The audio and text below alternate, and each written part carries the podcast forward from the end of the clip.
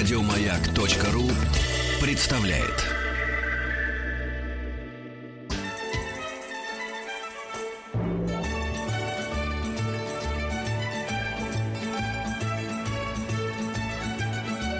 Толковый словарь Петрова Шишкина.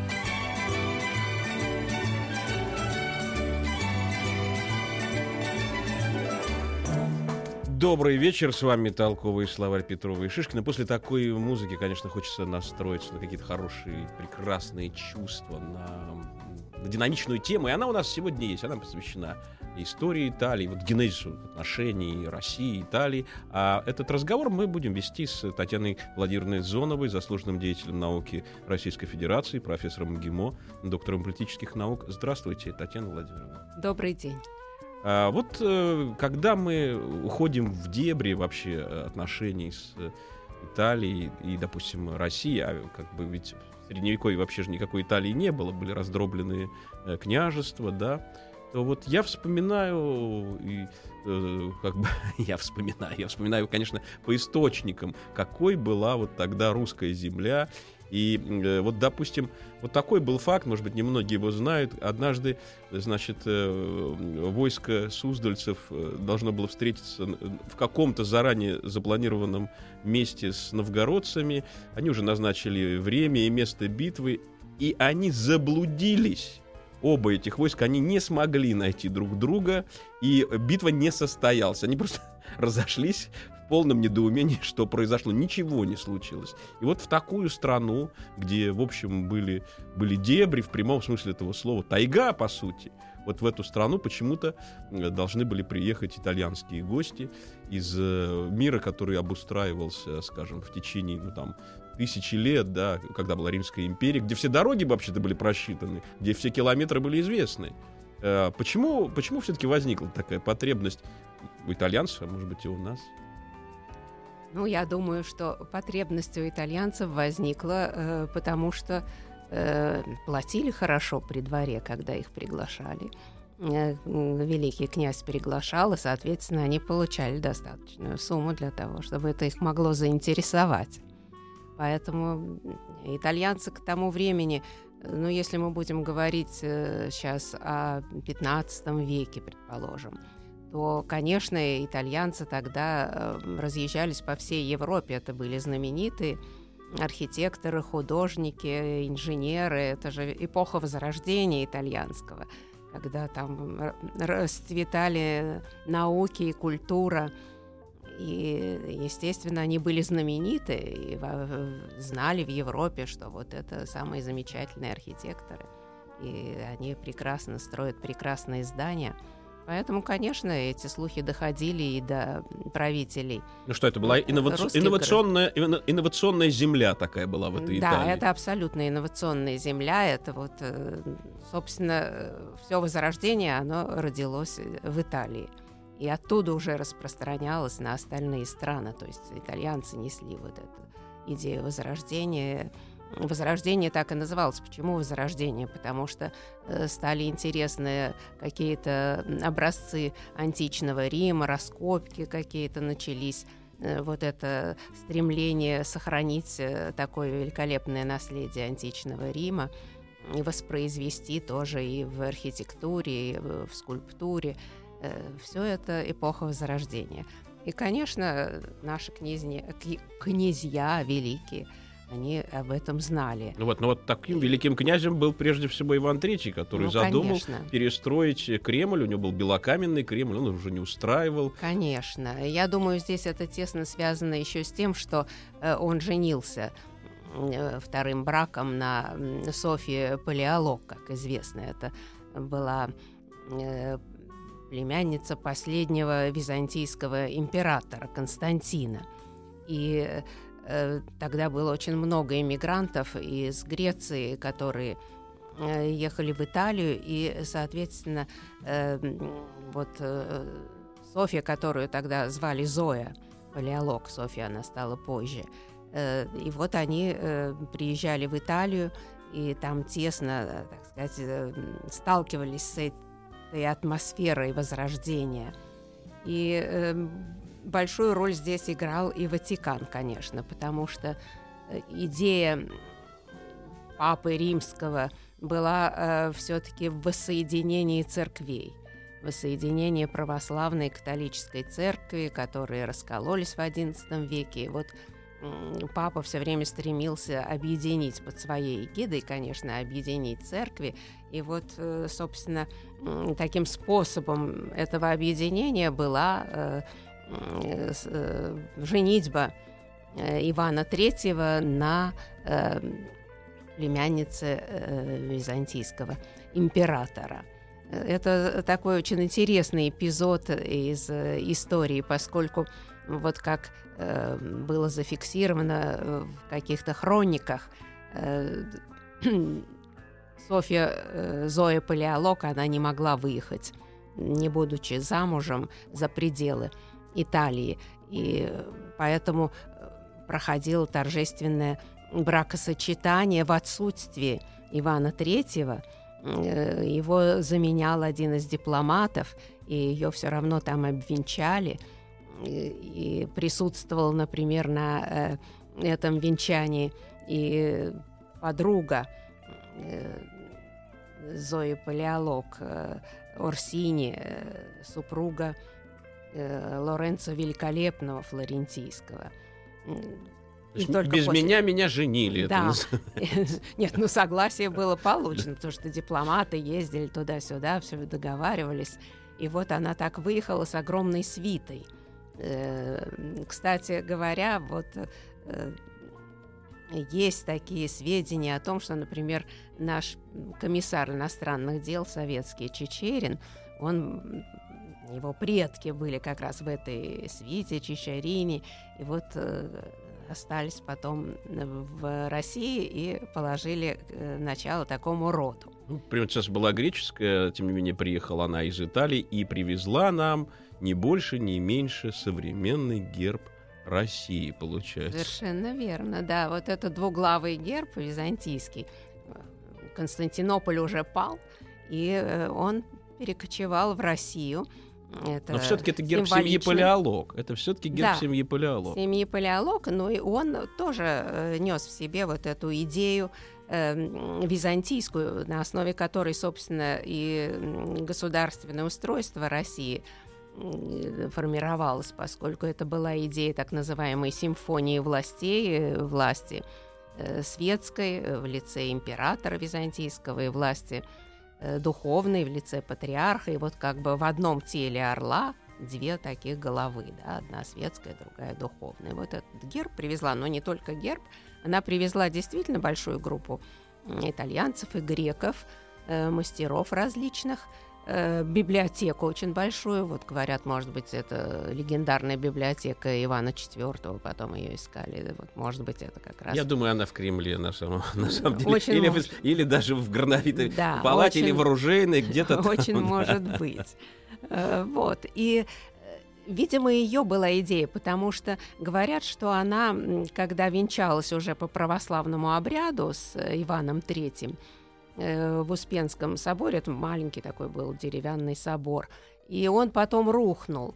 И, видимо, в связи с этим она, в общем, заявляла, что ей страшно жить вот в таком месте, где нет таких стен прочных, крепости нет. И ее, видимо, была инициатива э, вызвать из Италии, выписать вот этих мастеров, которые могли бы Кремль обустроить. Ну, вот она хотела, э, чтобы с помощью мастеров из Италии был обустроен Кремль. А нашим очень важным элементом нашей программы и нашим, в общем-то, элементом нашего обустройства являются уроки с Дмитрием Петрова, уроки итальянского языка. Толковый словарь. Если нас спросили, как дела, постараемся ответить на это позитивно. Bene – хорошо. Molto bene – очень хорошо. Или va bene. Все отлично. А если не очень, то говорим так. Così così. Так себе. Così così.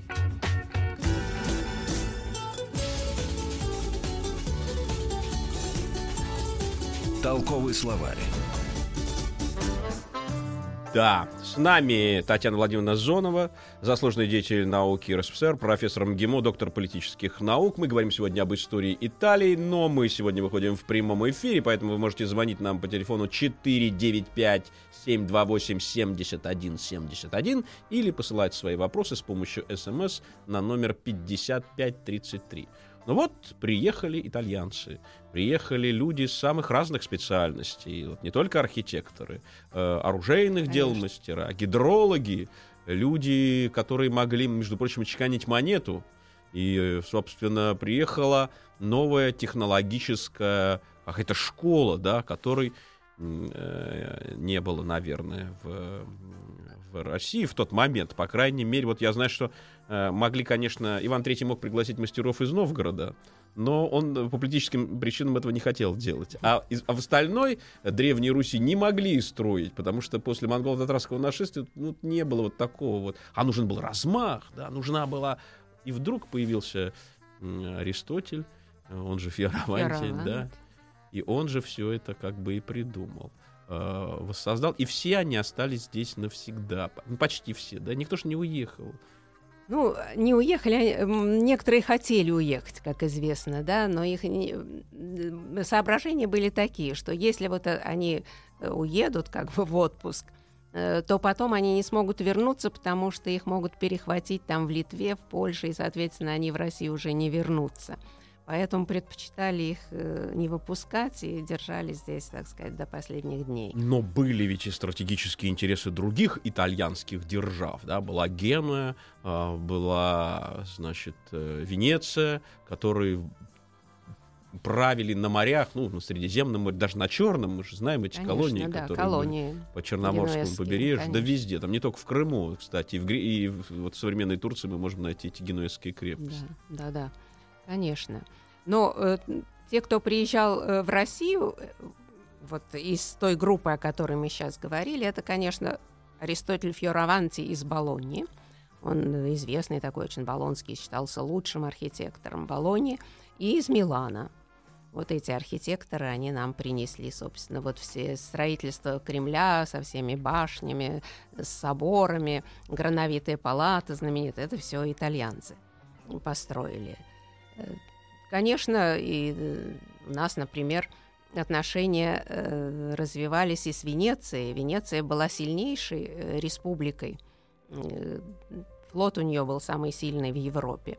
И вот здесь мы уже, наверное, можем к Петру перейти, да, как Если- наверное, потому если- что да, потому что все-таки вот действительно, когда приходят э, такие интересные монархи, да, перед которыми государственные деятели э, в, в особые эпохи, конечно, перед ними стоит всегда вопрос перевооружения, да, в том числе технологического, бесспорно, да. научного и э, и понятно, что и, и- и очень и очень хорошо, когда вдруг дух времени совпадает э, с этим. Вот, вот так так ведь было и в эпоху Петра. Конечно, в эпоху Петра, э, ну то во время его великого посольства э, в конце XVII века, конечно, Петр э, знакомился и с государственным строем на Западе, и э, с тем, как там жизнь устроена и прочее, и прочее. Но одна из основных задач это было строительство флота. И ему не очень как-то понравилось, как эм, это все делается в Голландии, в Англии. Поэтому у него была идея в Венецию попасть.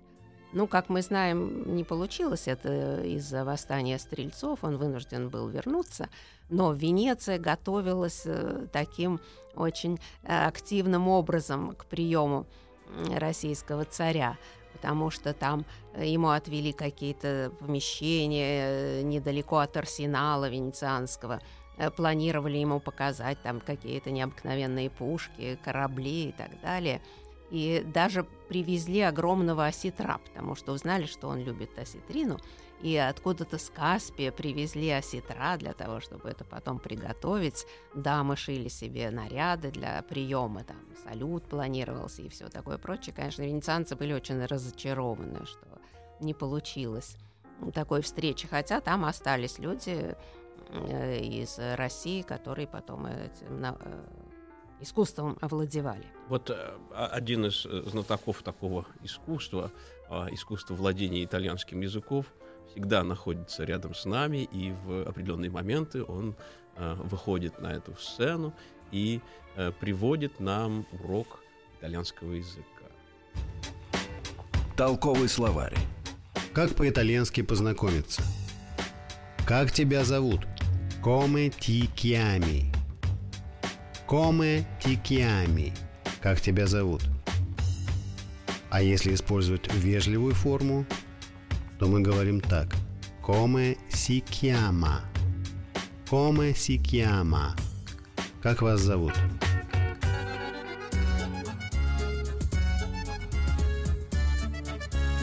Толковый словарь. Мы говорим о истории Италии, говорим с Татьяной Владимировной Зоновой, заслуженным деятелем науки Российской Федерации, профессором ГИМО, доктором политических наук. И вот у меня какой вопрос. А вот, э, вот историческое пространство, широкое, большое. В этом историческом пространстве есть единая страна. Э, Россия, там Московия, кстати – и есть раздробленные, раздробленные княжества на итальянском, э, то есть на Пенинском полуострове. А что вообще нужно было нам и что нужно было им вот в, в эти в разные времена, ну, например, скажем, в эпоху той же Екатерины или ее предшественниц, вот в эпоху э, таких русских цариц, когда э, начинались э, особые представление о роскоши, кстати, и в том числе о самой невероятной, там, скажем, связанной с алмазами, которые в том числе были и в короне Российской империи. Вот что нам нужно было и что им? Ну, конечно, прежде всего, я так понимаю, что Италия привлекла, э, привлекала внимание вот именно своим искусством, э, мастерством, э, э, вот этими, теми же архитекторами, опять ювелирами, которые приезжали сюда и делали замечательные украшения. Потом из, из Италии привозили ткани великолепные, э, такие краски, э, красители, которые были в Италии, таких не было еще, в общем, это тоже было очень популярно. Так что предметы роскоши, конечно, они э, очень привлекали э, двор. Но есть, есть и предметы политики, да, есть вот такая, такая большая международная заинтересованность. Ну, э, политики э, в известной степени, э, конечно, потому что вот интересно был такой посол итальянский Константино Нигра. Но это уже мы говорим здесь о конце, скорее, XIX века. Но он писал о том, что Италия и Россия настолько далеки друг от друга географически, mm-hmm что э, вот эти две страны, они не могут друг другу сделать ничего не слишком плохого, не слишком хорошего. Поэтому такие ровные отношения сохраняются, поскольку союзных отношений, конечно, у нас никогда не будет. Ну, это эпоха Виктора Эммануила, да? Если... Да, это уже эпоха Виктора Эммануила.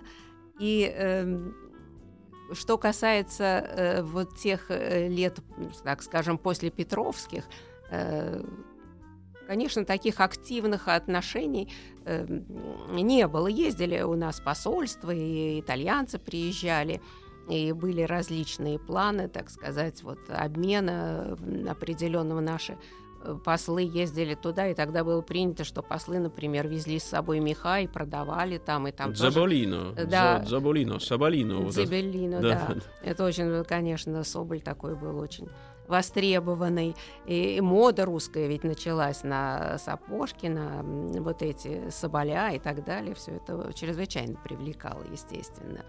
Но, эм, конечно, если мы возьмем, например, период уже объединения Италии, когда началось движение так называемого ресорджименто, то э, здесь э, Пьемонт, вот это центральное государство, Сардинское королевство, так называемое, э, Пьемонт э, проявлял к нам э, временами такое, в общем, э, недружественное расположение, потому что он участвовал в Крымской войне.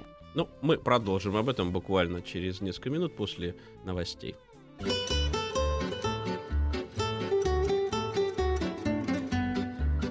Толковый словарь Петрова Шишкина.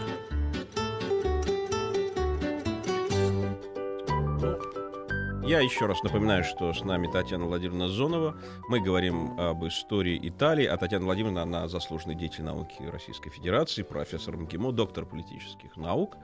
А, телефон нашего прямого эфира 495-728-7171. Свои вопросы вы можете посылать по, по СМС э, на номер 5533 специально для толкового словаря. Обратите внимание. А, Татьяна Владимировна, ну, вот есть еще и важный такой момент вообще у всей этой э, политики, э, потому что всегда там, где звучало слово Италия, всегда возникало слово Ватикан. Да? Потому что это, это важное место, да, это центр Э, огромной, огромного религиозного противостояния, так скажем, для России. Да? Это тот самый центр Ветхого Рима, как его называли в э, русских документах. Да? Был Новый Рим, был Ветхий, но вообще был Третий. Он уже как бы был ясно где. Он в Москве находился. Э, вот. Как вообще складывались отношения вот с такой, скажем, непростой организацией, как католическая церковь, в частности, вот э, с Ватиканом, с, Итали... с итальянским Ватиканом, так да. скажем. Да, конечно, очень непростая история отношений, э, которых, собственно, ведь э, Ватикан является единственной э, организацией религиозной, у которой есть профессиональная дипломатическая служба. И вот таких отношений дипломатических никогда не было с Россией. Поэтому сложности возникали, ну, прежде всего, э, на западных границах России в связи с так называемыми униатами, проблема униатов, проблема подчинения бывших православных э, папе римскому и так далее. Здесь возникали коллизии, возникали столкновения. Это была всегда очень сложная проблема и э, пытались ее решить. Вот э, мне представляется здесь достаточно интересным такой эпизод правления Павла I, когда он стал гроссмейстером Мальтийского ордена. Мальтийский орден, как известно, орден католический. И вдруг вот здесь православный царь э, приглашает э, вот, э, мальтийцев, ну, наполеоновские войны, понятно, что они там бежали – и э, им оказывается гостеприимство в Петербурге. И э, Павел становится гроссмейстером и, организует такое тоже участие православных в этом ордене. Вот в чем там дело? Э, ну, по-моему, дело там было все в том, что Павел I, который, как известно, очень не любил свою маму Екатерину II, и, видимо, э, был э, в ужасе от того наследия, которое он получил. Огромное количество католиков э, в православной России после раздела в угу. Польше. И у него была мысль объединения церквей. Вот он хотел объединить церкви, конечно, под своей эгидой. Он хотел стать главой вот этой объединенной церкви. Ну, некоторые говорят, что это такая сумасшедшая абсолютная идея, но тем не менее, вот он видел, что это как-то решит проблему отношений с католиками. И вот это такой очень интересный эпизод, потому что мы знаем в Петербурге да, масса памятников, э, связанных именно с Мальтийским орденом во многих соборах петербургских. Вот этот крест мальтийский Ну, он и на гербе был одно на время. На гербе одно время, который потом быстро сняли. Э, естественно. Вот, так что попытки какие-то были сделаны для того, чтобы улучшить эти отношения он никогда не было нунциатуры, э, то есть посольства папского в Петербурге. Хотя наши представители э, российской дипломатии э, работали в представительстве при Ватикане, тоже там это не постоянно было, но во всяком случае уже начало и середина 19-го, начало 20 века это было. Ведь э, когда-то и Николай I посетил э, Италию и посетил Ватикан, и была достигнута договоренность о конкордате э, с Ватиканом. Э, но потом просто из-за того, что начались польские восстания, эта идея ушла, так сказать, в небытие. Это ведь само объединение Италии, когда оно проходило вот, к 61 году, 1861 году мы приближаемся, объединение вокруг Пьемонта – Россия э, с большой очень настороженностью следила за этим объединением, поскольку объединение проходило под знаком так называемого национального принципа, то есть каждое государство должно быть национальным государством. Это была очень модная идея в Европе в целом, и вот э, в Италии в частности, да, объединить всех в одном государстве национальном.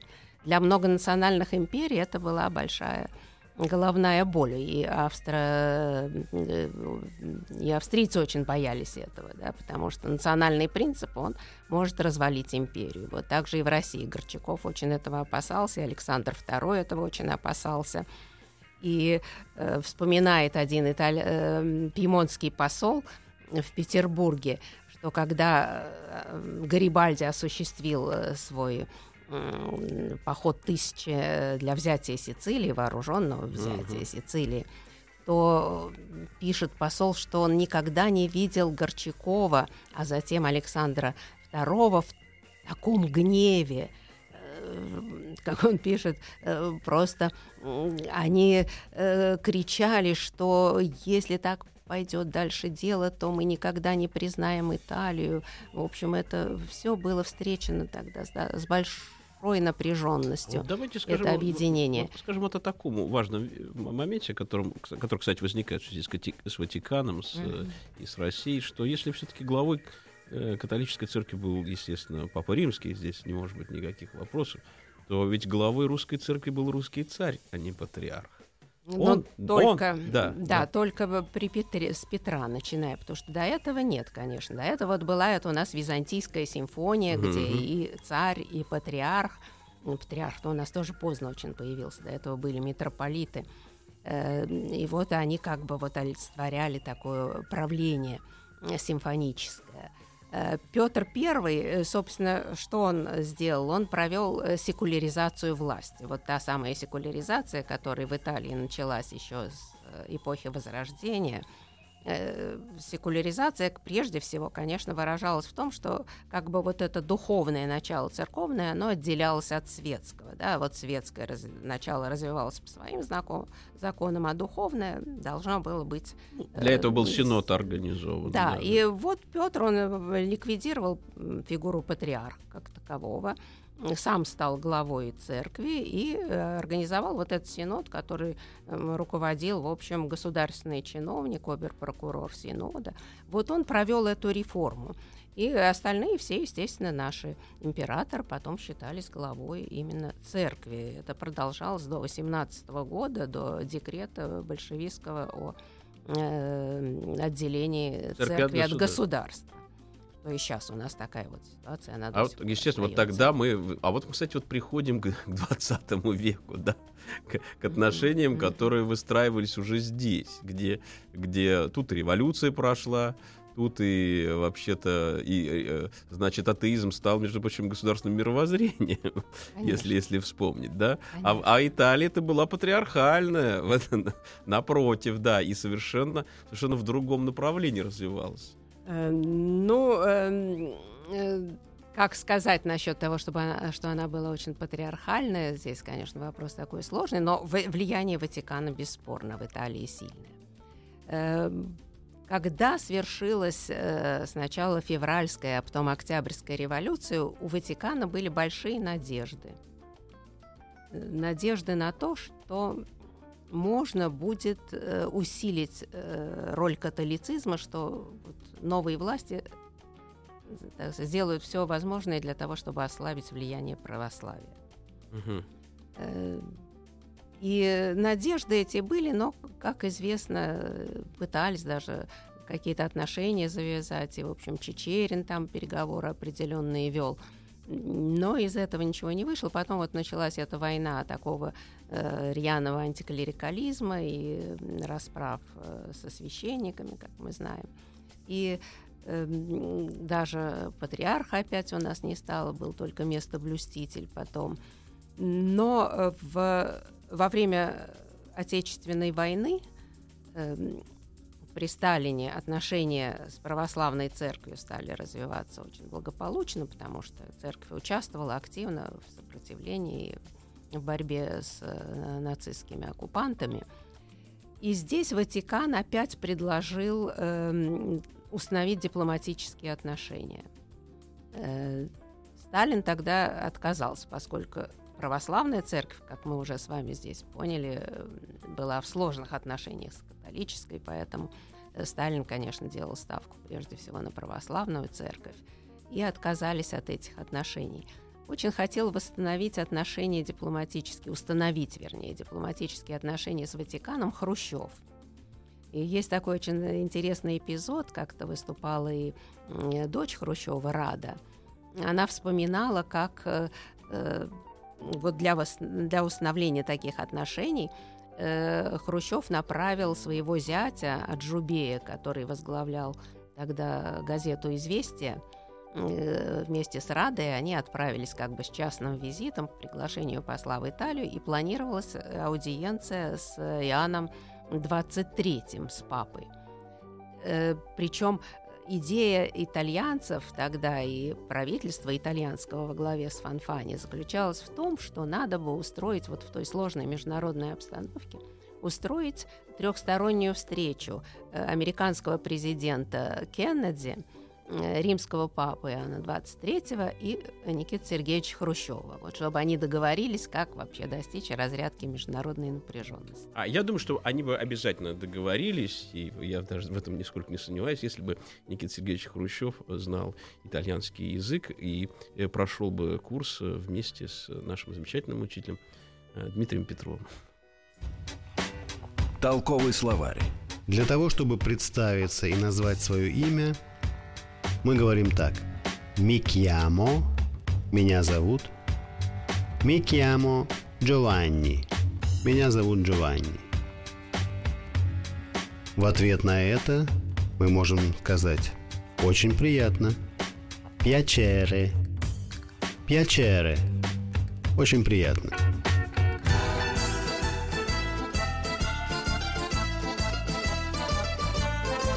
Толковый словарь. Но, тем не менее, тем не менее, Италия была страной, где э, позиции э, позиции коммунистической партии были очень сильные. Это была не только католи, католи, католическая держава, это была и коммунистическая держава, да. И здесь был Энрике Берлингуэр, э, человек, с которым связаны были идеи еврокоммунизма, за которым стояли итальянские партизаны, из, э, или там добровольцы из бригады Гарибальди, которые воевали в Испании. Да, это, эти люди обладали ведь определенным влиянием. Бесспорно. Э, ну, э, надо сказать, что э, так называли итальянскую коммунистическую партию, которая была очень большой, там 2,5 миллиона после войны было называли ее второй католической партией в Италии. Ну, третья была мафия. После... Мафия была. Ну, это другой э, разговор. Э, была эта партия, э, практически потом стала собирать голоса, почти столько же голосов, сколько правящая христианская демократия. Э, там были католики, там не было вот этого запрета, как у, в Советском Союзе, ну, понятно, да, что да. нельзя было быть членом партии и верующим человеком, надо тогда было уходить из партии. А там э, такого, такой проблемы не было, и диалог, в общем, вот э, в 60-х, 70-х особенно годах, вот это был моден диалог э, коммунистов и католиков, ну, марксистов ну, и Пазолини его вел очень, очень да, активно. совершенно верно. И э, идея вот этого исторического компромисса, который Альдо Моро выдвигал, чтобы с коммунистами организовать большое правительство национального единства, это, правда, Слишком много было противников этого и в самой Италии, и за рубежом, поэтому плохо кончилось. Да, и Моро, погиб, погиб, погиб несчастный Моро. Да. да, красные бригады и прочее. Эм, так что да, конечно. Но потом эта партия благополучно, как мы знаем, она э, в 89-90 годах изменилась, переименовалась, приняла новую программу и теперь называется Демократической партией. И вот премьер-министр Италии – Матео Ренце, член, это глава этой партии. И об этом мы поговорим после маленького перерыва. Толковый словарь Петрова Шишкина. Мы говорим с Татьяной Владимировной Зоновой, заслуженным деятелем науки Российской Федерации, профессором ГИМО. Говорим мы об истории Италии. А вот что происходит сегодня? Кто у власти в Италии? Что это за люди? Каких они политических убеждений, чего они вообще хотят от мира, и в том числе от России, потому что теперь Италия имеет значение. Да, теперь Италия, конечно, имеет значение. И э, в настоящее время у власти находится э, демократическая партия Италии. Это та самая партия, которая, собственно, э, возникла э, в результате краха э, социалистической системы падения Берлинской стены, да, вот коммунистическая партия итальянская, она тогда собралась на съезд, переименовалась и приняла ну, фактически новую программу такого социал-демократического толка. Они вступили в социалистический интернационал. И э, в эту партию также э, стали частью этой партии, союзниками этой партии э, бывшие христианские демократы, лево настроенные, вот э, наследники, сказать, и Альдо Моро, и Фанфани. Вот. Это партия компромисса, получается. Да, партия компромисса. Вот тогда говорили об историческом компромиссе в 70-е годы. Но вот сейчас он в этом смысле осуществился. Да? То есть они, так сказать, вот, стали очень тесно сотрудничать в рамках одного такого объединения партийного, демократической партии. Эм, собственно, в начале 90-х годов Италия пережила такой же крах политической системы прежней, который пережила и Россия. А как У вот, них как... все развалилось, да. э, политсистема, потому что она всегда считалась на Западе такой э, несовершенной демократией, блокированной Италия. демократией, да, потому что там не было смены у власти, там постоянно у власти была христианская демократическая партия, коммунистам был запрещен доступа ну, к вот правительству. Это, вот это, конечно, да. Вот да. Это, да. И рухнула эта система.